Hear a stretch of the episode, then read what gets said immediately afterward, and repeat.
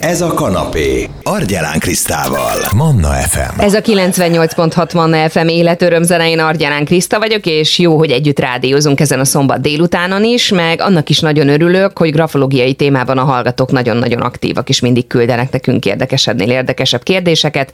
Nyugodtan lehet egyébként a kézírást is befotózni, beszkennelni, és akkor erről is tudnak majd a szakértők nyilatkozni, ha kell Hedvig grafológus, igazságügyi írás szakértő, a www.írásszakértők.hu egyik munkatársa most a vonalban, és Károly kérdése előttem. Örömmel hallgatom a grafológiai részeket, hihetetlen, hogy mi minden olvasható ki a kézírásból, de épp ez volt az, ami el is gondolkodtatott, hogy van olyan dolog, amiben a grafológia nem tud támpontot nyújtani? Károly teljességet célzó gondolkodásáról árulkodik, hogy a szakterületnek a másik oldalára is kíváncsi. Sokaknak ez bizony eszébe sem jut. Jó, hogy ez a kérdés felmerült, mert úgy vélem, hogy így még pontosabb képet adhatunk a grafológiáról és az ahhoz kapcsolódó tévhitekről.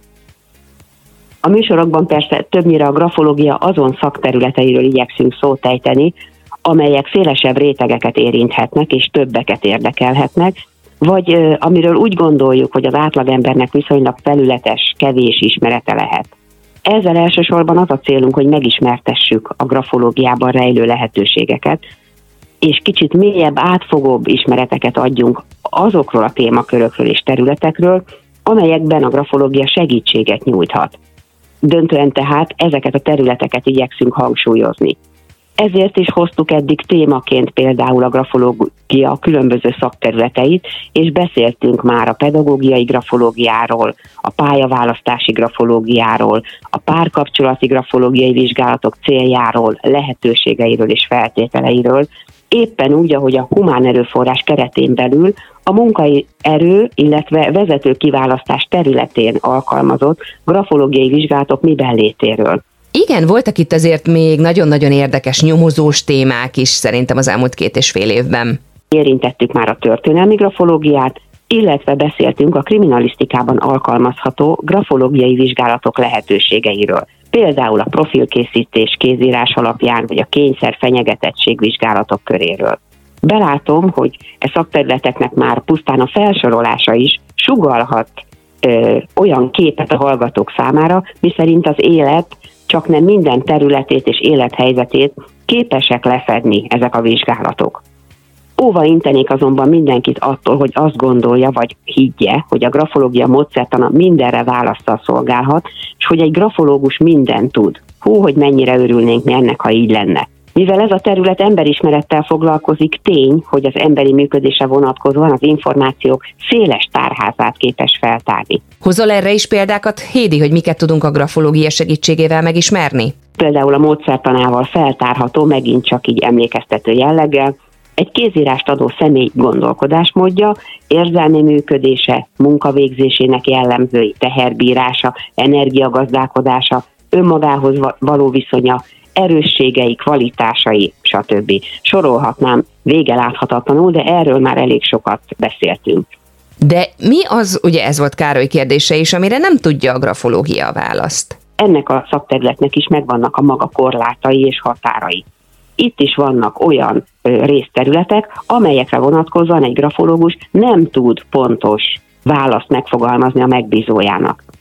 Ilyen például az író személy életkora, a neme, a testalkata, vagy akár a testsúlya. Mert bizony kaptunk már ezekkel összefüggésben is kérdéseket. Mindezekre vonatkozóan csak közelítő következtetéseket tudunk levonni egy kézírásból, ha az információk ezeket megalapozzák. Vegyük akkor sorra azokat, amiket felsoroltál. Életkor, nem kinézet. Az életkor tekintetében megtévesztő lehet, hogy az adott személy milyen energizáltsággal, terhelhetőséggel, szellemi vagy gyakorlati aktivitással bír.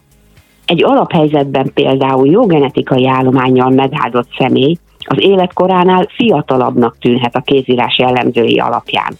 Bizonyára sokunk környezetében élnek olyan idősek, akik életkorukat meghazudtoló fürgeséggel, terhelhetőséggel, vagy épp szellemi frissességgel bírnak. Mivel ez a kézírásukban is tükröződik, nem lehet behatárolni a pontos életkorukat, csak hozzávetőlegesen közelíteni azt, egy plusz-minusz tól-íg határon belül lehet azt körvonalazni.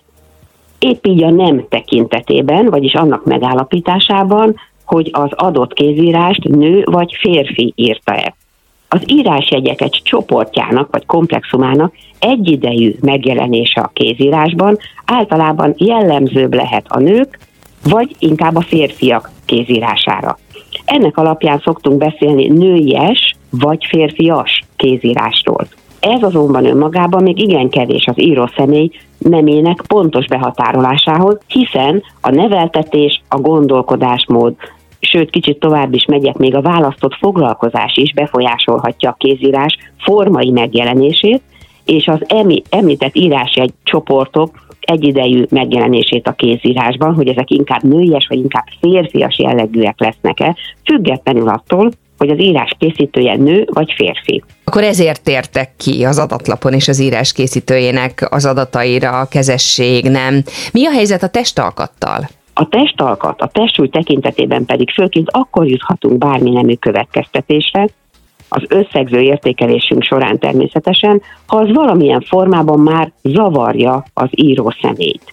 Így összegezve Károly feltett kérdését, természetesen a grafológiának is megvannak a maga határai, és vannak olyan részterületei, amelyekben nem tud pontos választ adni a megbízónak, Ilyen például az életkor, a nem, a testalkat és a testsúly. Köszönöm szépen, Hakkel Hedvig grafológus igazságügyi írás szakértő volt a beszélgető partnerem itt a Manna fm és Károly kérdésére válaszoltunk, hogy mi az a dolog, amiben a grafológia nem tud támpontot nyújtani. Erre volt hallgatón kíváncsi, és azért eh, Hédi elmondott tényleg olyan dolgokat, amiket általában meg is szoktak kérdezni a kézírás készítőjétől, kezesség, szemüveget visele, illetve hogy nő vagy férfi, iskolázottság, na meg hát itt van persze az örök kérdés a testalkat is. Ha valaki szívesen visszahallgatná ezt a beszélgetést, a Manna FM podcast felületén találja iTunes-on, Spotify-on. Manna, ez a kanapé, Argyelán Krisztával. F